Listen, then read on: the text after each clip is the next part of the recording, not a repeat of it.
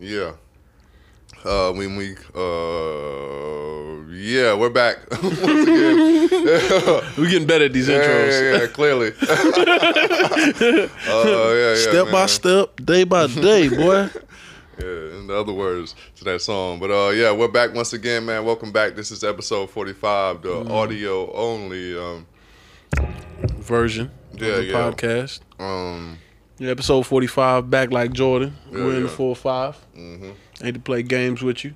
Yeah, we some complications made things more complicated, so had it like, you know, realign the realignments, but we still here. It's dope how we explain shit by saying it twice.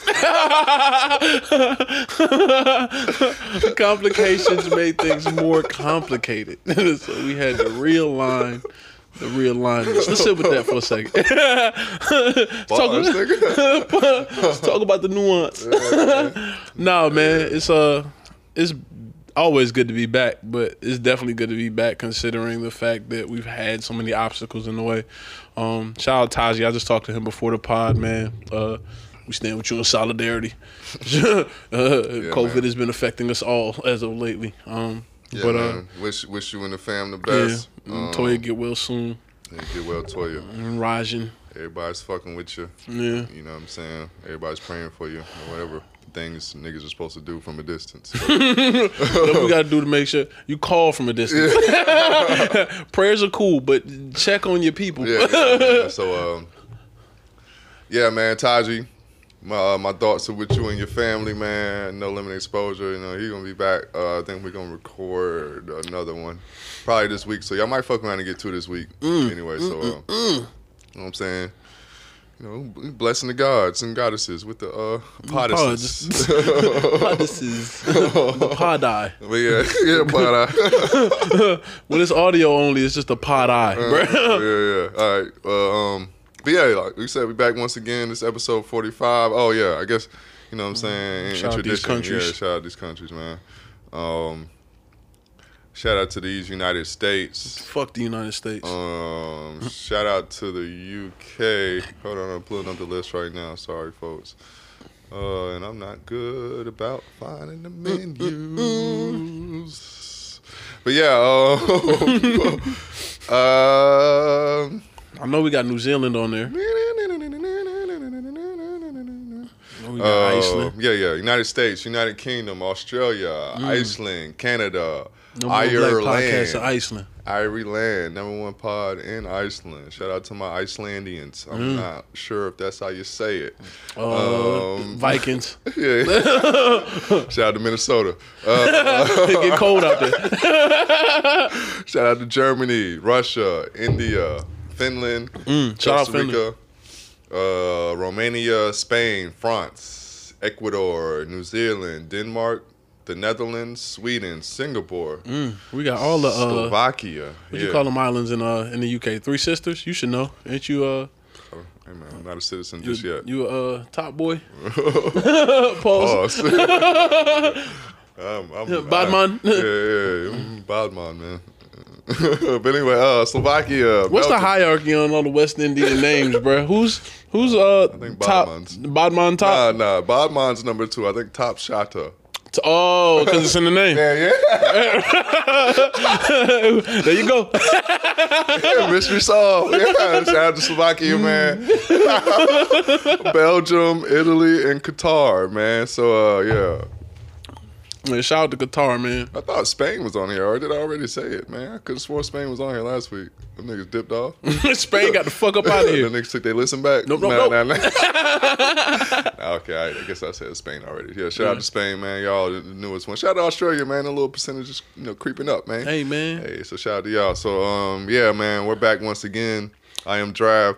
I'm Sean-Luc Picard. Yeah, we are the Wash Gods. Wash Never Washed Up. No Limit Exposure is here in solidarity. Yeah, man. You're here in spirit, man. As we drink the spirits. Shout out to Monday Night Brewing, man. I got my favorite beer right now, Dr. Robot. Yeah. Give y'all an audio experience since y'all can't see this shit. Yep. Yeah. Don't worry, man. I'm still getting drunk. I know you're still worried. Like, man, it's, now he can just fake get drunk. Like, he doesn't even have to do it now. He's on the camera. We don't even see him getting fucked up. How do we know? Anybody can say crazy shit. Exactly. That nigga says crazy shit all the time. But yeah. Yeah, don't you worry, man. We in here drinking Dr. Robot. But yeah. How was your week? Ooh, my week been hella chill, man. Cause like, did I tell my COVID story? I don't know if I did. I don't know if I did on the last pod, but I'll reenact it. Got back from London, blabbed about they, you know, my job was wondering why they couldn't hit me up. I was just like, I was out of town. Like, where'd you go? I was like, I went to London. Like, I was like, man, I got tested yesterday. And they was like, man, I don't give a fuck, man. Go home. Go home for 2 weeks, basically. So I got another 2 weeks off. Yeah, this is the week two. I'm off until the 11th. So. Okay. My birthday's on the 10th, so anybody want to donate to the podcast, Cash App is Draft ATL. Just send it straight to, man. $ Draft ATL. Hurry up. Yeah. You late, if you want to send me money to get him a birthday gift, hit me up on IG, man. I'll send you my Cash App personally, because it's my real name. Oh, yeah, man. So we'll do it like that, bro. But send me money, too. His birthday is our birthday. It's the pod's birthday. But yeah, man, my birthday coming up, so we've just been trying to enjoy the week, man. As you should, man. Awesome. I think you've had an eventful end of the year. It's funny because people whose birthday are always the beginning of the year, it's like, man, y'all got so much weight on you, bro. It was a new beginning when you were born in a lot of ways for a lot of people. Yeah, so, yeah, it's like the new year, new beginnings, blah, blah, blah. And I got a homegirl. Her birthday is on the 1st. So, yeah, somebody I know's birthday is on the 1st. I just saw it on Facebook. I was like, man, I'm definitely not going to hit this person, but I hope they're not listening. Like, motherfucker, it was my birthday. Nigga, I was waiting all night. This nigga got famous and changed. Still going to London and shit? Yeah, man. But shout out to whoever birthday that was. I saw on Facebook. Shout out to you. But yeah, the week just been cool, bro. So I just been sitting around the crib, watched a lot of documentaries. Not a lot, but you know, more than I get to. Enough. I finally gave into the fucking HBO Max shit, so you know, maxing and relaxing. Yeah, maxing and relaxing, dog. So yeah, watched Shazam, watched The Vow, watched the Heaven's Gate documentary. So yeah, just trying to, you know, been fucking with media, bought video games, so I've been on the Xbox and shit. Nice. Considered copping the new shit, but I didn't. Pussied out. Thank God. But yeah, man, being like a real schlub, man, as they say. So yeah, like just a lot of lazy shit. I really, everybody keeps asking me like, what you gonna do for your birthday? And I'm just like, man, I don't know what people do. Like, I don't know what I could do that I would enjoy.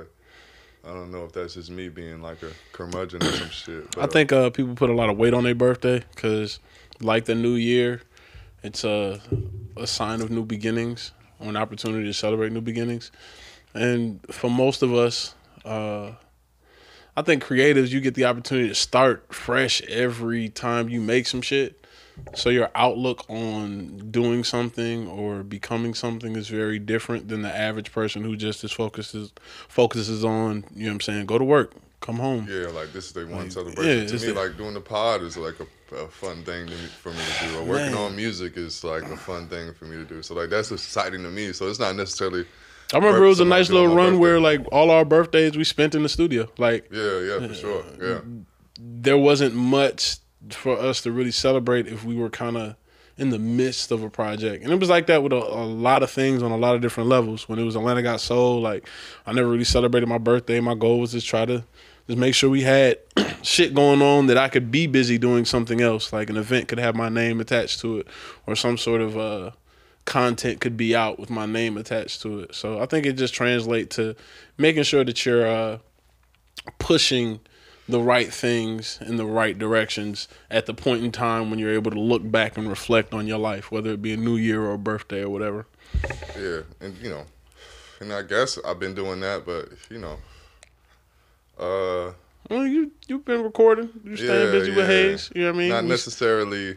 We've still been doing the pod. Yeah, talking not necessarily about it. Reflective shit necessarily though. You know, I feel like I spend a lot of time reflecting in general, so it's like it's not really.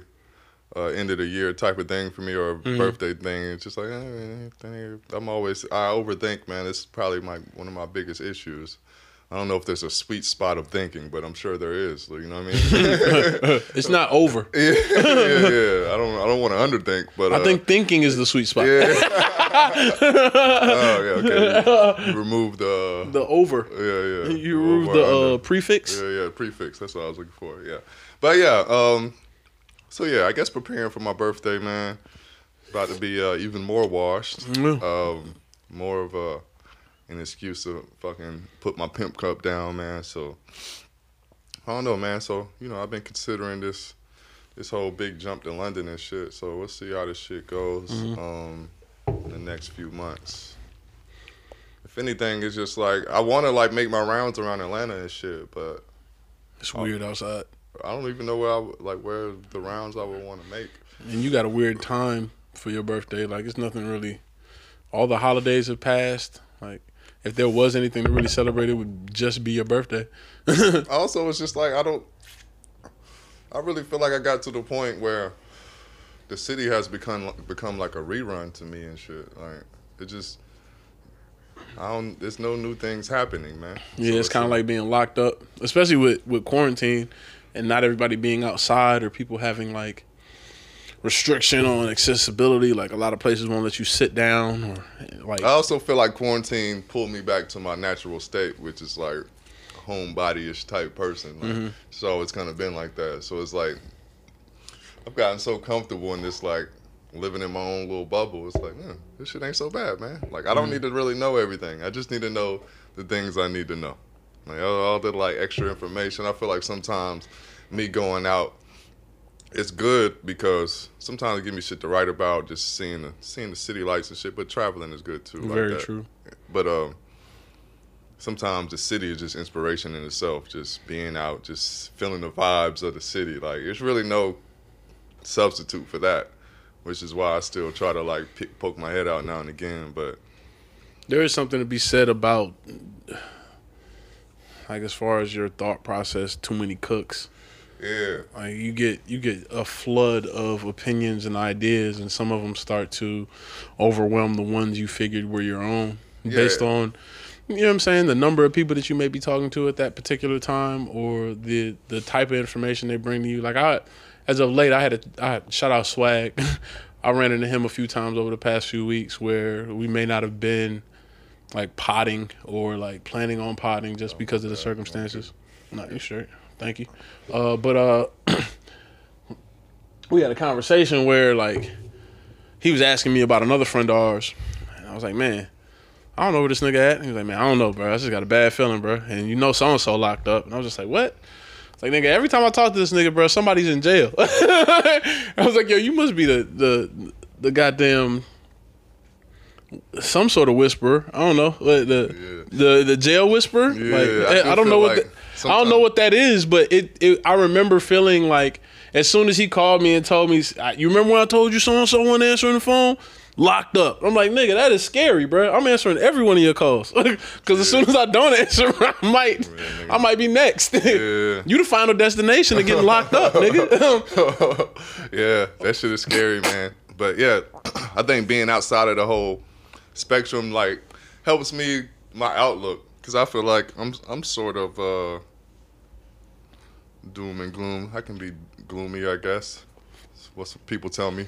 It's hard, but it's hard being that way and associating with a lot of people, because I realized that because you start experiencing I feel like I experience their drama with them, even if I'm not in the situation. It's just the fact that I'm like, I know what's happening. Very much so. It kind of bothers me a little bit. So like, and then you formulate your own opinions and about the world and shit. Yeah. And sometimes I need to create my own world in a sense. Like I had that moment earlier this week, or probably last week, more so than this week. Cause somebody told me some crazy shit. Basically, like this person who will remain nameless was talking to me about my reaction to other people's accomplishments, specifically theirs. But it kind of got summed up into my response to most people's accomplishments. Cause I mean, this person I was talking to, like, she has an idea of what I got going on, and we talk about the things that I do with the people that I fuck with on a regular basis. And she was just telling me, like, yeah, Like, I really feel like you always put yourself in, you always tend to compare yourself to what other people have going on, and it makes you sort of jaded. And I can agree. The one thing I didn't agree with was the fact that I'm not happy for my friends. Like, I'm genuinely happy for my friends, depending on what they're doing. But in the context of, like, me being enthused about it, it's really based on what I'm interested in and what I'm not. And I had to talk to Vince about it, because I was like, bro, do I come across like a nigga who's not, like, genuinely happy for the success of my friends? Like, do I come across as I'm like, I mean, what do you define success? How do you define success? An accomplishment. Like, anything that you do that you're happy about, and you call somebody and you're like, yo, guess what? I'll explain the whole story. Like, you know what it's like for us to socialize, because you're a step behind me. But we've had this conversation on the pod too before. Like, people around me who may not necessarily be around us in the same space, because we're rarely, like, together like that unless we're doing some shit, tend to think I'm the antisocial one. And yeah, it's funny to me, because I'm like, yo, around my circle of friends, nigga, I'm the more outgoing individual. Yeah. I'd say so. And it's funny to me, because this person was telling me about an event that they were DJing, and she was telling me, this rapper was there, and I was so excited, because I was like, oh shit, they listened to my set. And I was like, well, it's Atlanta, bro, and it's a show. Like, he a rapper. Like, that's Atlanta. I was like, yo, it sound like Atlanta shit. Yeah. And I guess it came across like I didn't give a fuck. Yeah. Okay. Well, I did, but no. I hear both sides of the shit. I've heard this conversation a few times, and I've always said, like, yo, as far as Atlanta's concerned, the one thing I'm not impressed by is celebrity, because most of these niggas be lame. If I know you and you do something dope, it's mostly cap too. Like, yeah, so it's like, I mean, you know, it's tricky, because I feel like we're jaded, because we've been out here for a second, so we kind of know, like, even, I mean, yeah, a motherfucker can hear your set or do whatever, and it's like, that shit don't mean really nothing, really. You know, at the end of the day, it's really about the money. And with DJing, like, she's a great DJ. She's been booked every week since the pandemic, since the pandemic started, and before, and she's only been DJing, like, since the beginning of 2020, so she don't need any kudos from me. It's like, yo, I think the check speaks for itself. But if I was to commend anybody for doing anything, it's getting money out of this shit, because a lot of people just go out here and try to be cool and kick it with niggas and end up spinning their wheels and never getting no bread. Like, for anybody who's a success at navigating the social circles of Atlanta, like, the one thing that you should be focused on is the check. All the other shit is just icing on the cake. Yeah. But it was I have an opinion about the whole fuck. I try to fucking get out of this shit, but they keep fucking pulling me back in.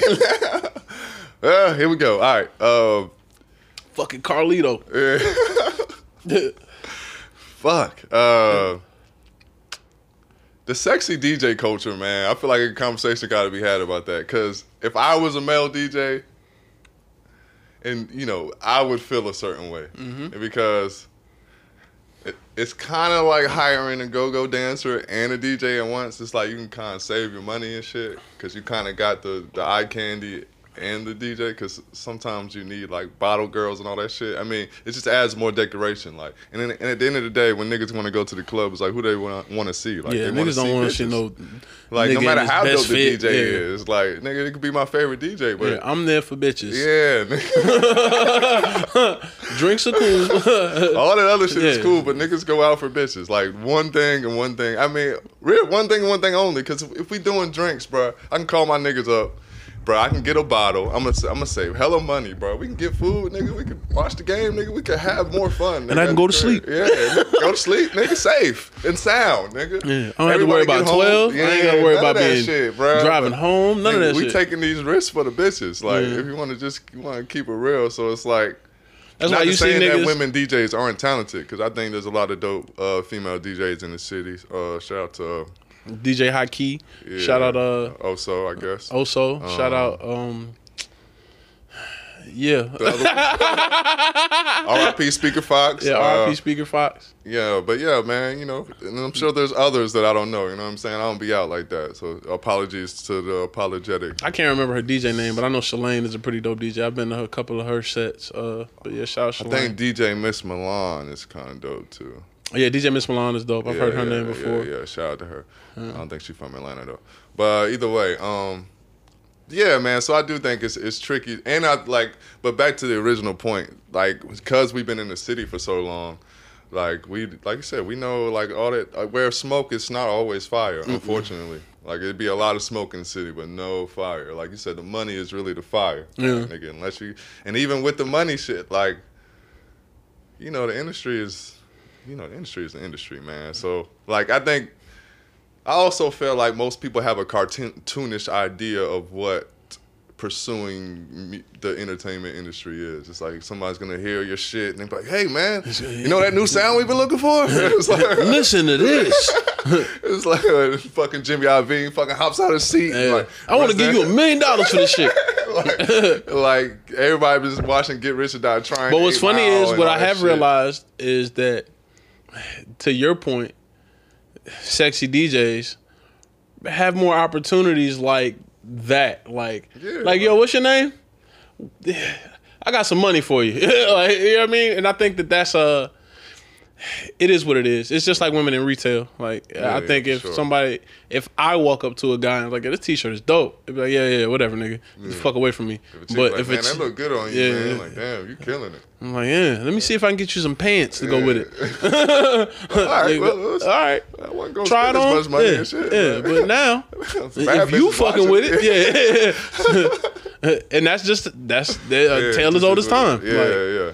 So, I mean, it's not to say that men, obviously we live in a fucking patriarchy and men are dominant, blah blah blah. But you know, there are believe all women and all that. Yeah. Me too and shit. But there are advantages to being an attractive woman. Like, that's undeniable. So like, you know, and it definitely encompasses the DJ culture, and then it make any kind of entertainment, well, anything in life, man. At the end of the, I think I heard this on a podcast recently. Someone said, like, yo, the most valuable thing in the world is beauty. It's like, you can kind of create it. I mean, they're getting better at this shit. Shout out to Kim Kardashian and Kardashian family. But shout out Dr. Miami. Like, when a bad bitch walk in the room, the energy just shift, nigga. Like, no matter what's happening, nigga. Like, nigga, the room, the train, nigga. Nigga, anywhere. If bad bitches in the building, bro, the energy switches. Jail. Like, yeah, for sure. Bad bitch walking to jail. Watch some niggas perk up and pay attention. Nigga, what? Or it's going to be a fucking... massacring that bitch. But either way, fight. Yeah. Pause. Yeah, pause. Yeah, for sure. But yeah, man. So I do think we get jaded because, like, shit, we've been through this shit a million times and met everybody in the fucking city, man. And everybody say you're dope and they don't be about shit, man. But that's not to say that you can't make it and shit, man. You I think I think it's a lot. Your chances are that much higher. Like, there's a lot of things that I feel like women do get the short end of the stick on in the corporate world, but in the entertainment world, I feel like it can be an even split if you do have an appeal and the talent is offset by the opportunities created by your look. And the harder take would be, maybe no one will ever say this, but I'm gonna say it. I'll start off with men first. It's the difference of being a man and being like a fucking a Denzel or whoever you think is the man, or you fucking, you know, Trey Songz or some shit. I don't know, whoever the bitches think is sexy. You know what I mean? It's difference between a regular guy and that guy. So it's a difference of being like, just in life, regardless, talented or untalented, skilled or unskilled, crazy or not crazy, nigga. You're just gonna be. I remember, like, it was this, like, whole shit that went viral about a nigga in jail, and, like, his, like, mugshot went viral because, like, all the bitches were going crazy. It's like some light-skinned nigga with blue eyes or some shit. Yeah, and he, like, he ended up being a model when he got out. Like, Felon Bay, I think, they were calling him. So it's like, bro, if you're attractive, people like, nigga, nobody even looked at his rap sheet. Yeah. He's like, rape? He's a child molester. Yeah, rape, child molester. Come on, nigga. I remember it being a thing because he got home and did the first thing like most jail niggas do and just get like a, you know what I'm saying? Yeah. But the type. Fat bitches? If I know a jail nigga. It was funny because I was like, yeah, that's what jail niggas do, bro. I was like, it sounds about right on par. Sure, you don't know no better. Nope. Them niggas trying to get in something, nigga. Jeremy Meeks was his name. Yeah, okay. Shout out to Jay Meeks. Yeah, Jay Meeks. shout out Jay Meeks. Yeah, but now, apparently he's got a billionaire for a girlfriend. Oh, no, he split. Never mind. Hopefully he got something out of there. Heiress Chloe Green. Yeah, I'm sure she kept that nigga lace. I mean... It's, just to go out with a billionaire. Yeah, it's got to be something. I'm sure it wasn't just his personality.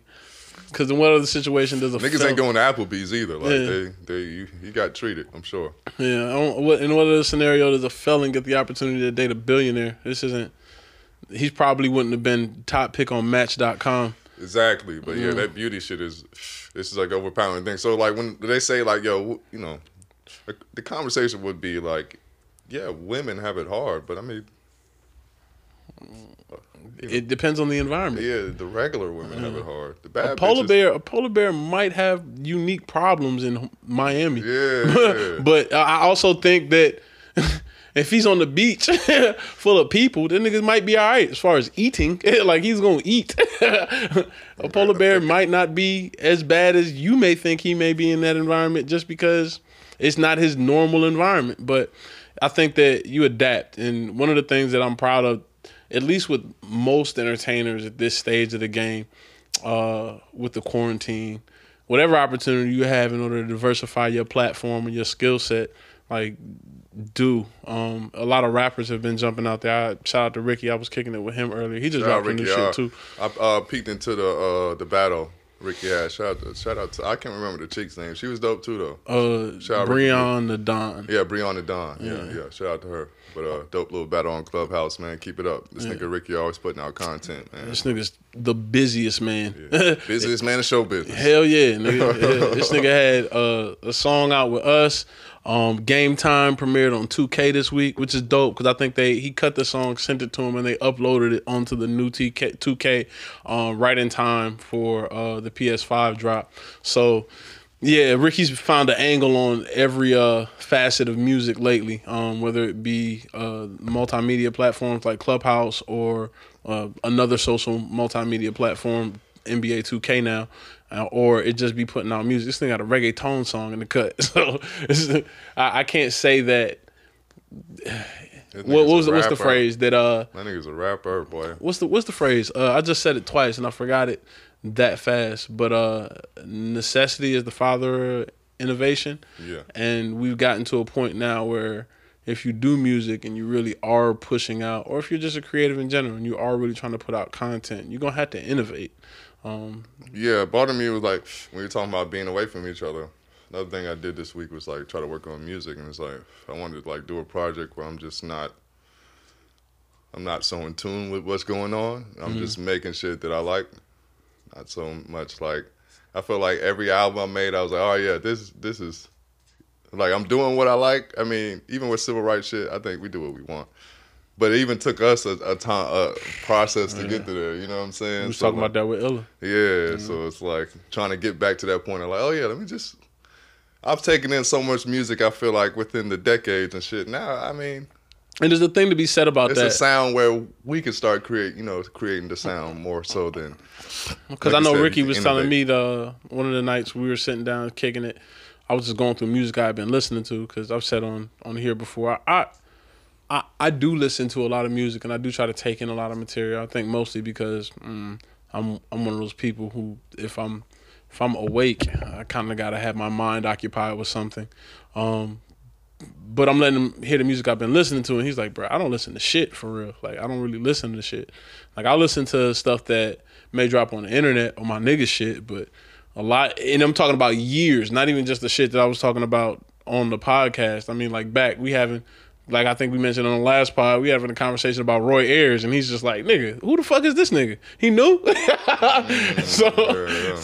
So I think it is something to be said about being a creative and kind of hitting the woodshed and doing your own thing so you can kind of weed out your ideas and thought process from everybody else's. Yeah, yeah. You end up rapping about marches and politics and Black Lives Matter and shit, and like, you get stuck in that cycle. Yeah, now you drop a song and you hit, and now you just that rapper. Like, you never got a chance to get your own ideas out. It's kind of like the Trinidad James effect. Yeah, yeah, like, and it's not even a sense of not trying to make a single or like whatever the case is. It's just like a sound thing for me. It's just like sometimes you just listen to so much shit, that shit just sneaks into your shit. Mm-hmm. Like, whether it's on purpose or on accident. So I've been trying to just take time to listen to, if I'm listening to music, it's just like classic shit. Just like, not even, you know, classic shit to me. It doesn't even, not necessarily just Reasonable Doubt and fucking Ready to Die and all that bullshit that people say. But just classic, you know, all the shit that I really like, and just home in on that and just, you know, spit out whatever the fuck I come up with. I don't know where the fuck we came from that. My week. Oh, yeah, okay. Yeah, my week was cool, though. The other half of my week is, most of my weeks are split up between, like, the shit that I've experienced in, like, a personal space when I'm off work, which is this half, and then the shit that I experience at work. If anybody's been listening to the pod, you know that life for me has been eventful. And not in the best way. Not in a good way, either. Every day above ground is a good one. Yeah, but it's been better.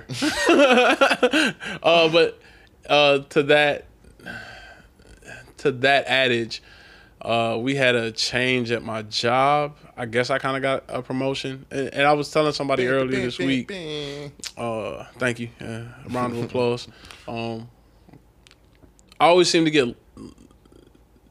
get promoted to captain of a sinking ship. So, like, the beginning of this week, but the last week after our last recorded pod, the owner of the restaurant walks in and is like, yeah, so our head chef quit. And I woke up that morning, like, on the edge of, I feel like, having a panic attack. Like, I talked about it, I think, maybe on the pod or off the pod with y'all, and Taji specifically. Just, like, yo, I do this thing every once in a while, usually at the beginning of the week, where I'm just emotionally wound up. So I'll wake up, my heart will be racing fast. Like, I have to really think my way out of bed, because I feel like there's some sort of existential dread following me. Mm-hmm. And when I got to work, I felt that way. I kind of had that energy when I'm about to walk into work. I don't know why I'm just like that. It's like, all right, here comes a big-ass group of people that I don't necessarily fuck with. Yeah, or just the things I may interact with in the day. Like, working in the kitchen it's always a surprise what happens. But it helps that you kind of enjoy it and it's not work, so I'm able to process the stress a little better. But because I think it was on a Monday, and the last time I felt this way, it was sort of a Monday. I think it has something to do with going through the weekend and coming down and having to look at the beginning of my week like, shit, here we go again. Yeah. But when I got to work, she tells me, yeah, our head chef quit. Nice. And I felt like... even though it was kind of fucked up, it was almost a sigh of relief, because I felt like, oh, okay, this was the thing I was waiting for. This was the other shoe I was waiting to fall. As I'm starting my day, we have another quick meeting, and they're like, yeah, so now that our head chef is gone, we're looking at possibly selling the company. And I'm thinking to myself, like, fuck. So as soon as I realized that, it's like, yo, the opportunity that I was going to make for myself to have more responsibility and more control in the kitchen is pretty much going to be short-lived unless we make it through the next few months. London Bridge is falling. Man, and when it falls, it pours. That's a better take. It all falls down. I like that one. Let's go with that. But I'm excited, though, because I have been able to do a lot of different things that it's been dope to be in charge and have a little bit more responsibility. They've been fucking up soup all week. So no soup for you. No soup for you, boy. And nobody's been there. Like, it's really just been me and the people who either work the line or the front in the kitchen. and all the prep, a lot of the prep, let me say that, a lot of the prep and the soup been on me, and we've been fucking up soup all week because everybody's been distracted. And ironically, business has been good, but the responsibility of doing the day-to-day activities kind of has to be, like, you got to be on top of it, or else once you get behind, you in the weeds for the rest of the week, if not month, depending on what you got going on. And I got that shit right. So it was a minor victory, and it wasn't something that I felt like I couldn't do, but it was dope to be able to get it done when it had been such an issue previously. Like, I've been telling people, like, yo, a lot of my pride is built in my accomplishments and the things I'm able to do. And the lack of... I think that's most people. I think for me, I base a lot of it on it. It don't have, you're right, man. It don't, because a lot of people are like, material. if you don't have money, like, niggas look at it like, yeah, you know what I mean? Niggas look at you like, yo, what the fuck are you doing? But they can't do shit when you actually ask them to do something, or like, what have they done? Or what do you do for yourself? Like, how, what can you create on your own? It's the answers are few and far between. So I being a person of few means, I think most of my pride is built in the ability to do shit. I say you measure a man by his stories. And on that note, I made soup this week. Yeah. I did a damn good job, nigga. Yeah, that's pretty much it, man. I'm trying to feel my way through this time period and absorb as much positivity as I can going into this year. I don't want to be all like heavy, but my wash moment is kind of like realizing I just can't do the same shit I used to do when I was younger. Back in the day, when I was young, not a kid anymore. Days. Wish I was a kid again. I don't, but I do, man. I was thinking about that shit. I guess go on. I'll let you finish your wash. Nah, yeah. If we're going into wash moments, yeah, wash moment. I tried to get tree on New Year's. Got a bottle. I've been drinking a lot this week. Man, stress mostly. About that too, man. But I went to go get tree, and in the bazaar that is Atlanta's drug market, I end up with a bag of beans and a bag of ecstasy. New Year's Eve. Oh shit, it's lit. It's lit, right? Shit. I'm looking at it like, yeah, the bean kicked in. I'm sweating. I ain't even popped yet, and I'm sweating. But one time I did that shit, I ain't feel nothing though. Yeah, and when you do, but I think I did too much, man. I ended up having the nervous breakdown that was looming, which I was. Like, how bad was it? Like an acid trip bad? Yeah, it's that bad. It was that bad. That's like I was in the shower. I was just in the shower, just in cold water, just trying to figure it out. Yeah, trying to figure it out. Trying to work my way out. But I do think that I ended up selling them later, allegedly. Yeah. No, he didn't. He didn't even have it. Yeah, I didn't have him. This story is completely made up. But I ended up getting rid of them, and I was just like, yo, it didn't mean shit to me. Like, it wasn't like, I remember there was a point in time, even with weed, like, or alcohol, if I had it, I wouldn't just give it away, like, unless I really knew you, and not for anything cheap. Now it was just like, man, this shit ain't for me. I have no attachment to it. Like, I could honestly lose it and not care about it. That's kind of how I feel about material things at this point. Yeah. Even though I've been fucking copping more shit than ever, but at the same time, it's like, man, this shit really don't mean nothing, man. Because you can't take it with you, like. Or it's just like, I don't want to say this mushy shit, but man, it's nothing, no comparison to, like, you know, the human interaction part of life, man. You know what I'm saying? So many things I got to tell you. Nah, but you know what I'm saying? Like, afraid I don't know how. Hey, man. It's, yeah, it's no comparison to, like, you know what I'm saying? You real experiences in general. The trip to London probably had to be 10 pair of shoes. You know what I mean? It had to be, for sure, man. It had to be at least 3 fits. It's just being able, stay a good week too, you know what I mean? Right. Like, full 7 days was just, it was like, I could compare it to, I mean, I got Yeezys while I was there, but like, shit, the trip was the fucking gift, you know what I'm saying? Like, that was the shit. Like, that was Oh, all right. Yeah, that was the shit, man. So, yeah, man. I guess I can get into my wash moment. I guess like what Sean was talking about. This nigga just went and take a piss. If y'all wonder why I'm speaking about him in second person or some shit, I don't know. But anyway, my wash moment, I guess, would be. Yeah, I was sitting, because my birthday is coming up, I was just sitting back thinking like, damn, I kind of want to be young again, yo. I wasted my fucking childhood, yo. I could have did so much dope shit. I was sitting around being sad, and I mean, I really couldn't figure shit out as a kid. So, like, I feel like I wasted my childhood. When I hear other people speak about their childhood, it just seems like way more doper than my shit was. Not to make the shit all sad, but yeah, man. So yeah, turning a certain age that I'm not gonna mention on the podcast just had me going back through childhood. Like, damn, bruh.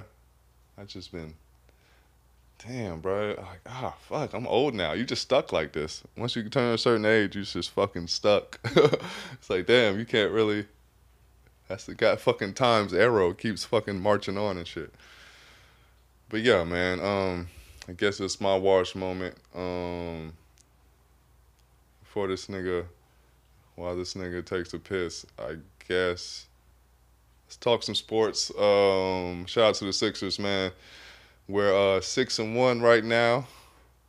#1 in the East, man. So shout out to Ben Simmons and the whole Philly clan. I'm from Atlanta, but I'm a Philly fan. So shout out to y'all niggas. Shout out to the Hawks too. Shout out to Allen Iverson, man. I wear these braids for you, dog, in solidarity. You know what I'm saying? Pusha T too. All the Braid clan. But anyway, yeah.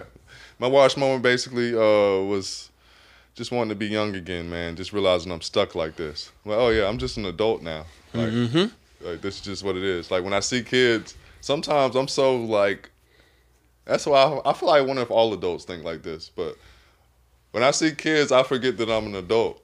Like, sometimes, like, I'm like, damn, man, like that. They look at me like an adult and shit. You know what I'm saying? Now I'm supposed to have shit together. Yeah, like, yeah, I heard that shit on a podcast today where they were talking about like. They're talking about seeing people from high school. They're like, yo, I see all my old friends from high school, and I'm like, look at all these old ass niggas, forgetting I'm the same age.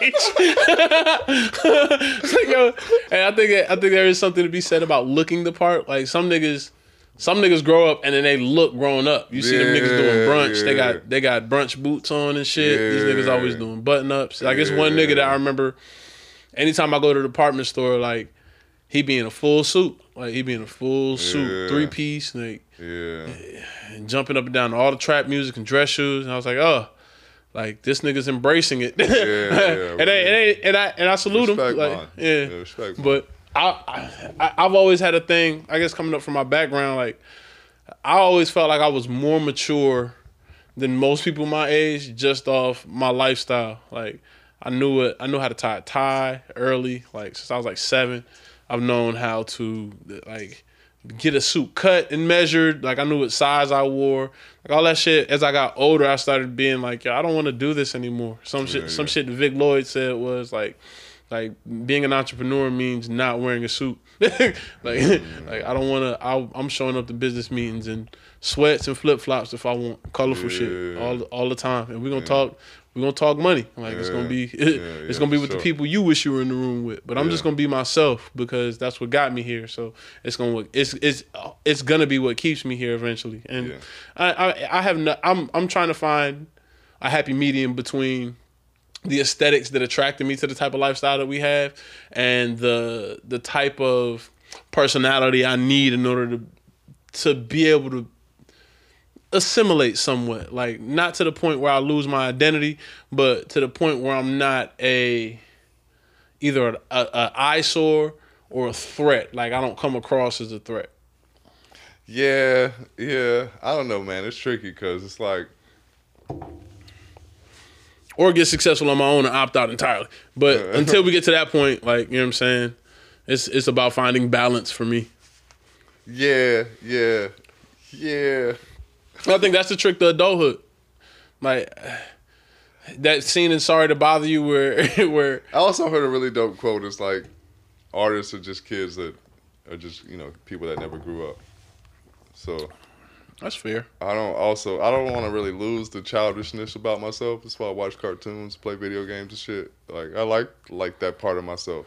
And like I see it like the way other people fight so hard to like get to a certain aesthetic sometimes, and I'm like, man, like to me the number one, maybe not number one, but one of my main things is like yeah, let me make sure I'm having a good time, because once the shit is over, like, most of the shit, all of the shit that we care about is not going to matter. Like, as I say on every other fucking podcast, like, try to live life based on death. So, yeah, man, like, I guess it is a happy medium of, like, you know, maybe not looking ridiculous. You know what I mean? Like, look at this old-ass nigga trying to look cool or shit. But also, like, man, I mean, that's what makes me feel good. I don't know. It's tricky, man. I thought about this shit today too. I was looking up Kumo D for some reason, and there's like a picture of him, and he had this like old school ass leather hat, like one of the, you know, like a leather trench, like he looked like the 80s and shit. Like he probably think that shit's still fire. You know what I'm saying? Like, he pull that shit out every other year. I don't know. I feel like he dressed like that all the time. Like, how often you get to wear a leather trench, bro? What the fuck is you doing? This nigga dressed like Blade, nigga.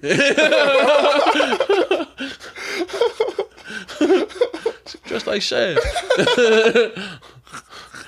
But yeah, man, I'm just like, I don't know what the happy medium is. I don't want to ever look like that. But I also like, damn, man, I mean, also like, shit, man.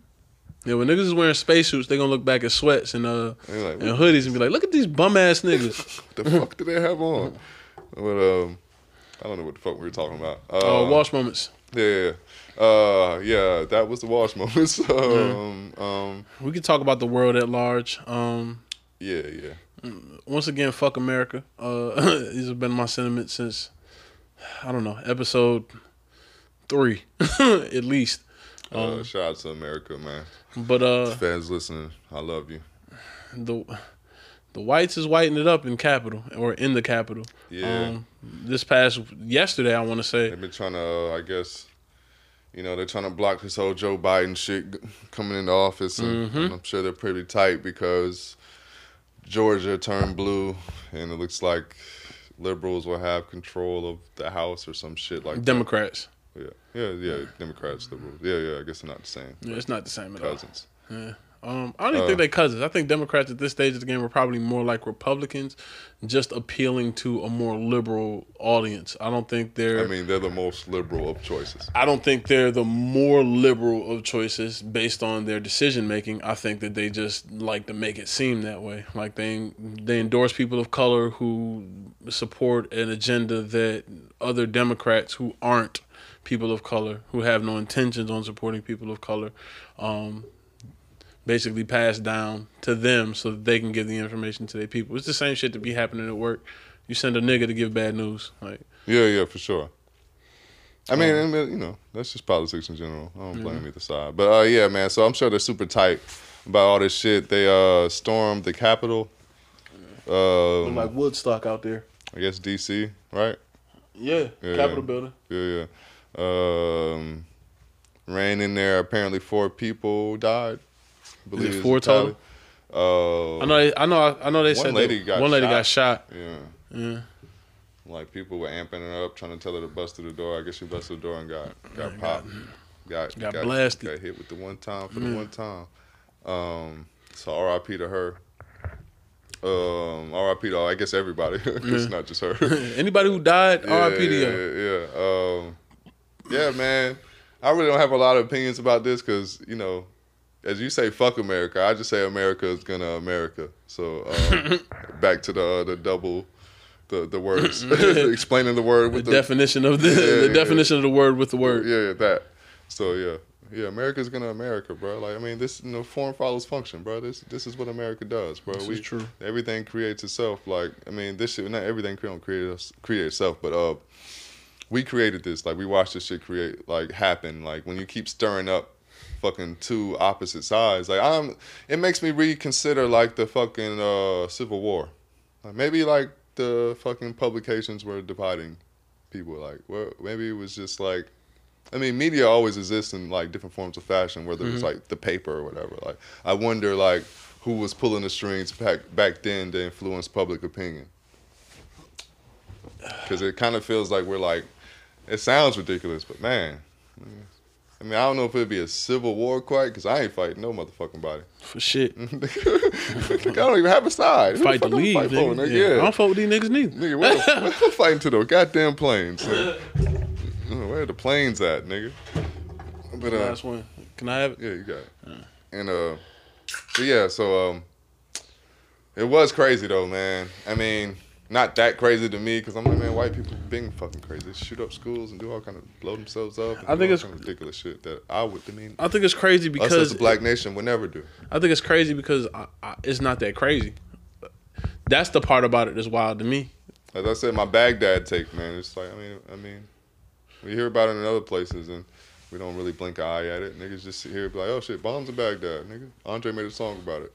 I just danced and shit, nigga. Yeah, one of the songs I thought about during this whole time, I'm watching that shit, and I'm in my mind, I'm hearing "Streets on Fire" by Lupe. Oh yeah. And I'm just thinking like, death is on the tip of her tongue, and pain is at the end of her fingers. And "Streets on Fire." And watching them storm the Capitol building and run through and take out shit. This whole pandemic has been just streets on fire. Man. Yeah. It's like the madness, the sadness, whatever the other lines are and shit. But yeah, just ridiculous shit going on. And I guess maybe I'm desensitized to the whole thing because I'm just like, oh shit, crazy shit. We all are to a certain degree. Yeah. It's you avoid the news for so long. When it sneaks up on you and shows you some shit and you get captivated by it, I think it hits a little bit harder just because we're not posted in front of our TVs like we used to be.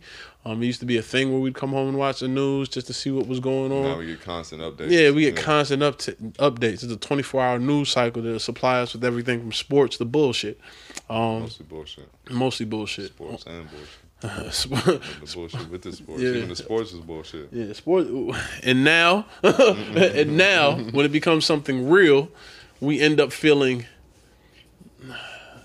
empty.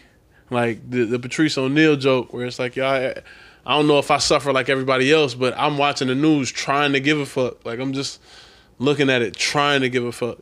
And it's sad to me because I almost feel like giving a fuck is the trap.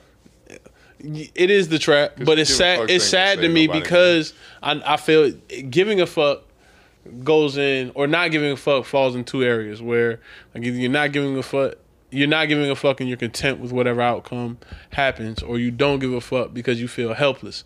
And feeling helpless, it is a process. It's like grieving. Like, you got to get to a point where you no longer give a fuck because you either care about something else or you decided to completely let it go. And because we all here and we're all in it, you can't completely let it go.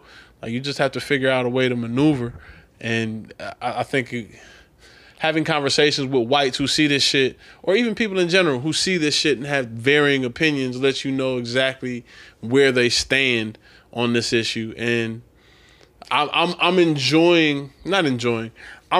content not having an opinion, so to speak. Like, I don't really care either way. I just do see the discrepancies between the way police treat people who are protesting for, like, the defunding of the police or whatever. The whole 400 years cop thing, killer, though, yeah. Like, you know, like, I don't think, you know, I don't even think it's a reason why I say giving a fuck is a trick, because it's like the whole, you said it's a process to get to not giving a fuck. Like, the process has been 400 years long, man. Like, I think we gave a fuck for so long, and it's just like, maybe we got to try some new shit out, man. Maybe just not give a fuck. Yeah. Just let them figure it out, man. Maybe just leave or some shit. As I've been saying on hella podcasts, nigga. Yeah. Maybe just leave and let them figure it out, nigga. Like, I mean, we've been giving a fuck for so long, bro. I don't know what. I mean, I'm sure, yeah, there's been progress. I mean, I don't even. Progress is always even a funny word. Yeah. Like, what does that even mean, really? Because the gap, the thing about America is the gap between. The gap, let's just say the gap between all things, can only be but so large, because you do end up getting a coup. The thing that this is, the reason why this is interesting is because it's not people who are disadvantaged. Like, it's not people who have been downtrodden or like abused by society. It's people who've been inconvenienced, and because they've been inconvenienced, they felt strongly enough to storm a Capitol building. I also think it's like a lot like what was the shit? Occupy Wall Street, mm-hmm. where it's like a lot of people that kind of had the same idea, but none of the motherfuckers ain't there for the same thing. One motherfucker's mad because he got to wear masks. The other motherfucker's mad because Joe Biden. Somebody else is mad because fucking, I don't know, it's the country is becoming too black, or you know what I mean? Yeah. Like, now white people look like Black Lives Matter. Yeah, I just think it's just a mess of like sort of the same idea, but I'm sure if they interview each person one by one, they would all have something different to say, like why they're there. Motherfuckers look like they were celebrating a Stanley Cup win. Yeah. Like it didn't look like a protest. It just looked like some bullshit. They didn't have any chance. I didn't hear none of that. I just heard motherfuckers screaming and arguing, flagged, and them screaming Trump 2020. Yeah, they wasn't even really demanding anything. You know what I mean? Like, they don't even... They were trying to stop the Electoral College from tallying the rest of the votes. And that's the reason they stormed the Capitol building.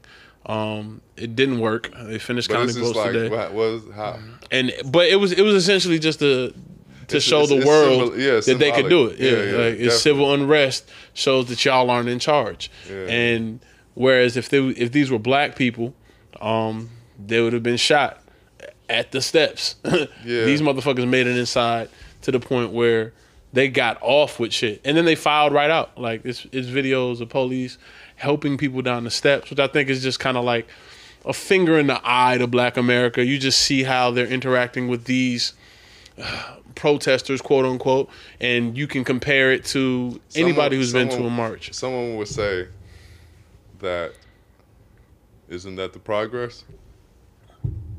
Who? Who would say that? Someone would say that, hey, you want the police to treat people better, right? That's what they're doing. You just...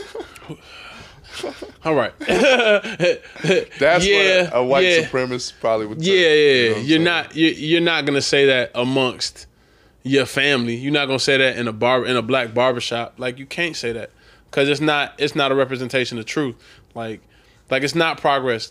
It's the status quo. You're just seeing it live on TV. Like, they've always been treated like that. That's why white people threaten to call the police when they get into an incident or an altercation with a black person, of even the minorest inconvenience, because they know they run the risk of that black people run the risk of going to jail, and they fare a better chance just walking away. Yeah, for sure. I mean, the best quote I heard about all this shit was like, police don't attack white people because they weren't created for white people. So like the whole idea that, you know, police started from slave catchers and shit. Right. So I mean that's something to be said about that too, man. Like, I mean, they'll arrest a white guy if they have to, nigga, but they're not really looking to do that shit.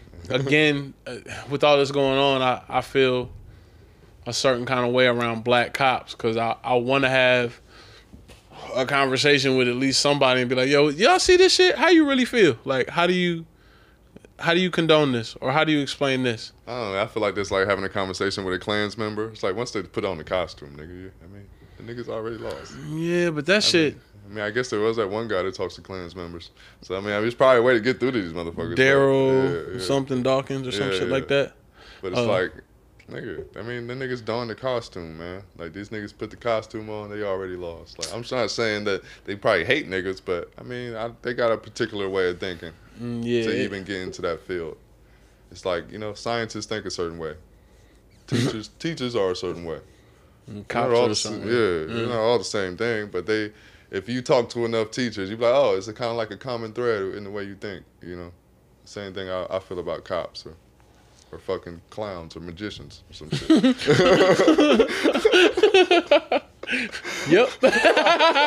Make a nigga disappear. I done talked to so many magicians, nigga. And goddamn magically disappear your freedoms, nigga. Exactly. All your rights. Oh, shit. But we can just get into what we've been listening to and shit, man. Got an hour and shit. I listened to A Written Testimony. Take a piss. It felt like the time to listen to it. Definitely. Very, very foreboding. I hope it gets a Grammy. I've been really conflicted about Written Testimony and Alfredo coming up on Rap Album of the Year for the Grammys, and I definitely think a Written Testimony stands a chance, at least in my mind.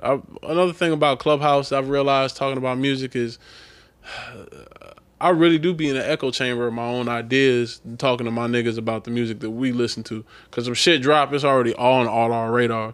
Talking to people from so many different places. And even maybe on Twitter, because it seems so much different than Twitter. But motherfuckers have really, really different views on music. One of the arguments they was having recently was like, yo, who's the bigger artist, Drake or Tupac? And I'm thinking to myself, like, to what extent? Like, that shit doesn't even make sense to me. But whatever. Shout out to y'all niggas. Keep keeping on. I listened to what else did I listen to this week? A little bit of Lupe. Like I said, I listened to Streets on Fire. Probably just a playlist of the best songs from, or my favorite songs from Food and Liquor and The Cool, because that's really where it stops for me with Lupe. There are a few other projects that I like, but those are probably the ones that solidify him the most in my mind, most memorable for me. I've listened to, let me pull out my phone while I'm here so I can tell you more accurately, Piero Giovanni. Piero Giovanni and Cardo on the, what's the name of this album? Big Boss in Volume 2. Primo Rice. Primo Rice has dropped some shit this was last year. My bad. But it was like right before Thanksgiving. Church is on the Move.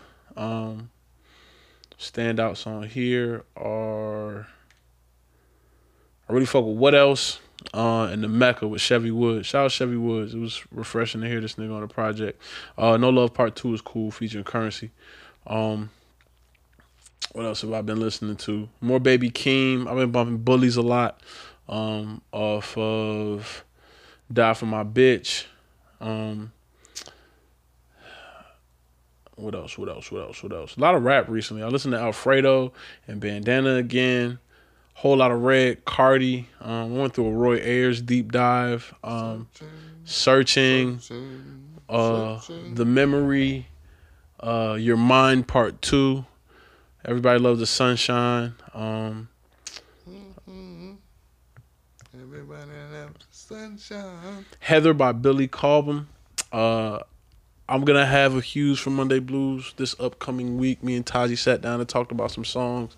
So I went through a bunch of old shit. I reserved that for the next pod, possibly once me and Taji fine-tune it. What else have I been listening to? As far as podcasts, I've been listening to Tangentially Thinking with Chris Ryan. I wanted to talk to you about the cat. Did you listen to the Cat Person podcast? Cat Person. It's 2 parts. Download it. Is it like one of the recent ones? No. I'm going to tell you when it's from. Tell me the number. It's April. It's 4/16. 4/16. Oh, it's 4. It's not 4/16. It's one of the special episodes. It is. What makes this book? It's Cat Person Part 2. You're gonna have to go back and listen to Cat Person Part 1. That's fine, but what makes this book good? The WMTBG episode. Yeah, I found it. Yeah. That's 4/15, 4/16. Yep. Yeah. So Tangentially Thinking. I went back and listened to the Joe Rogan, Donnell Rollins, Dave Chappelle episode. Which is kind of where I got that quote from about like looking at my old high school friends and saying, "Look at these old ass niggas."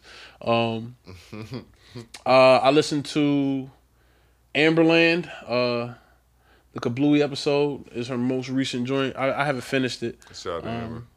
Yeah, shout out Amber. Really dope content, man. I gotta get I gotta soak up game. Her social media presence is kind of dope. All the swipes and shit she's been doing. I think we probably do the same just because we got video clips, but it's been interesting watching people evolve over the quarantine as far as their quality. Everybody's sort of taking a level up if you've really been on your shit, man. So shout out Amberland. How Neil Feel.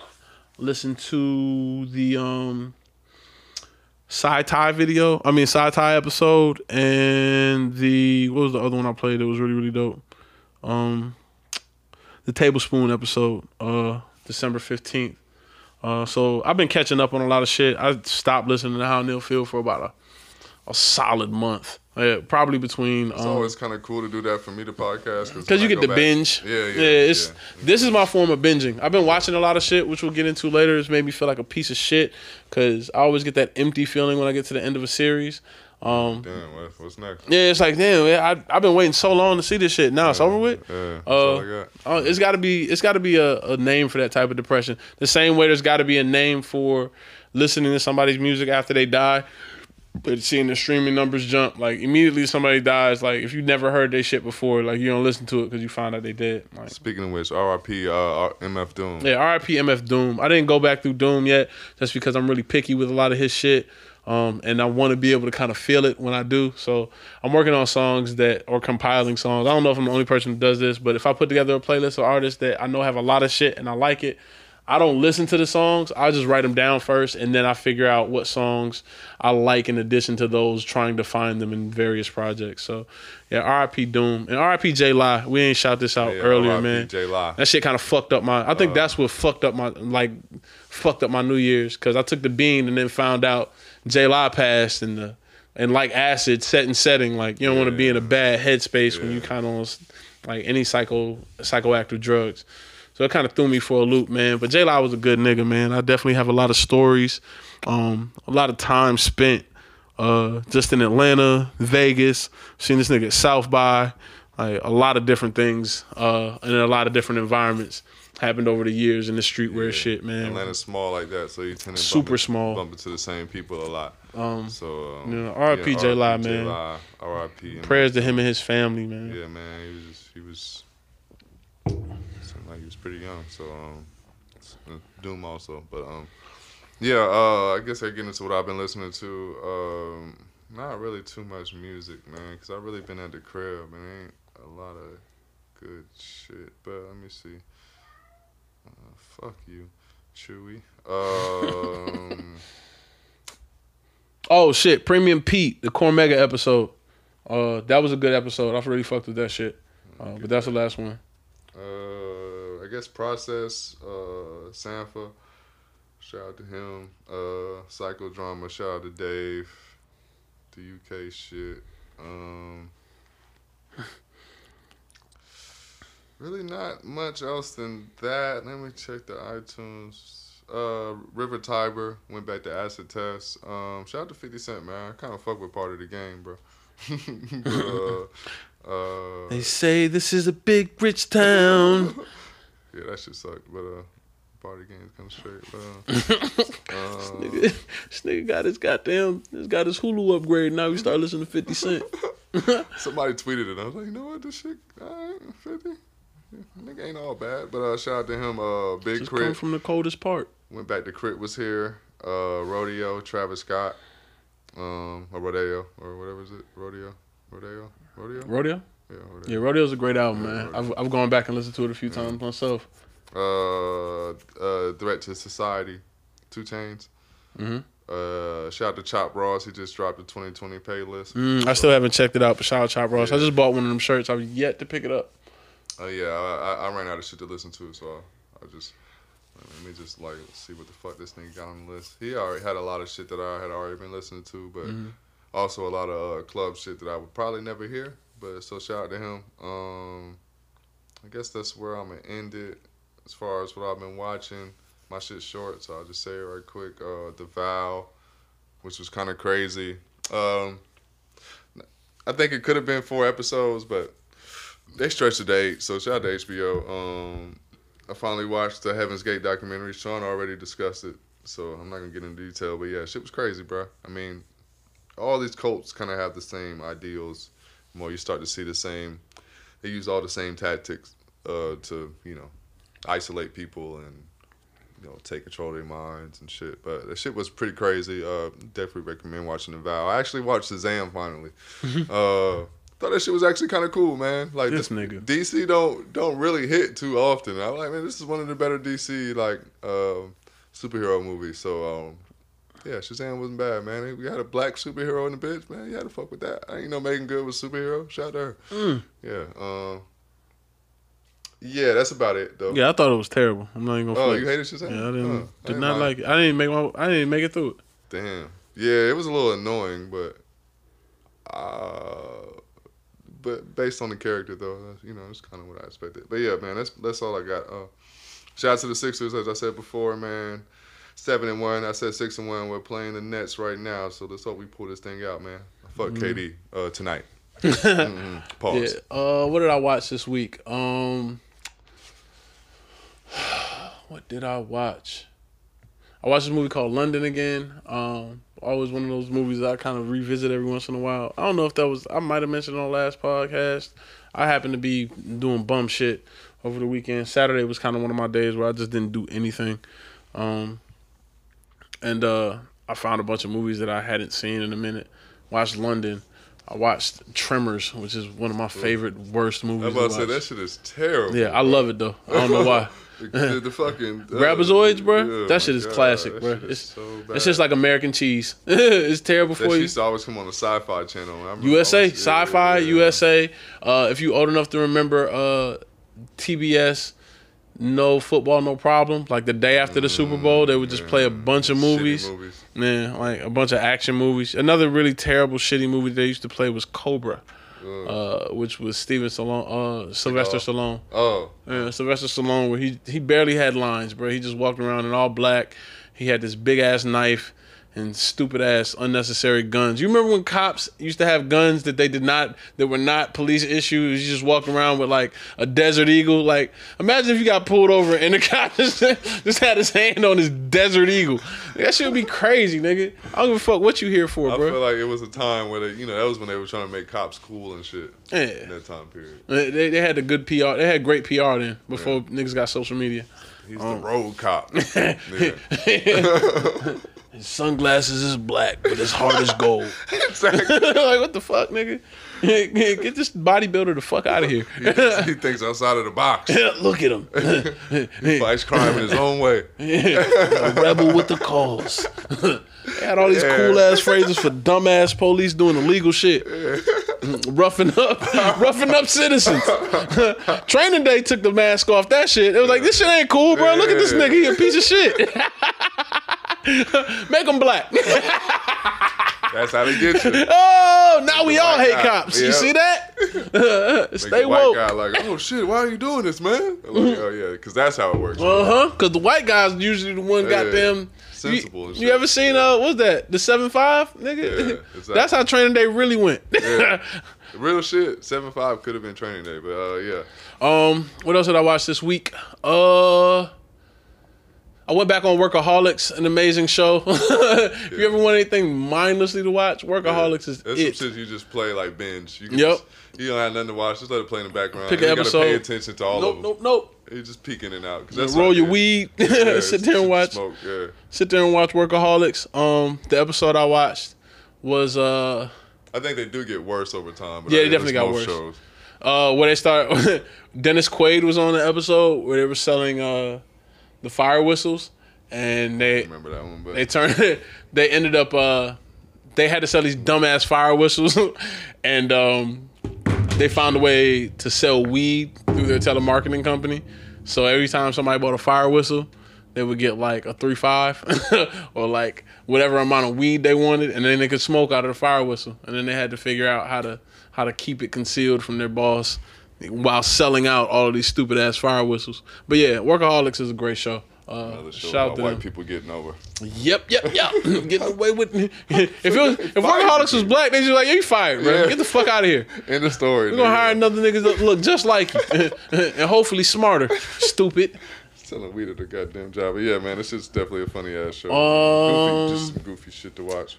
Documentaries. What documentary did I watch recently? I've been watching this shit called what was it called? I just seen it today. Let me go on my YouTube. Shout out to me being unorganized. I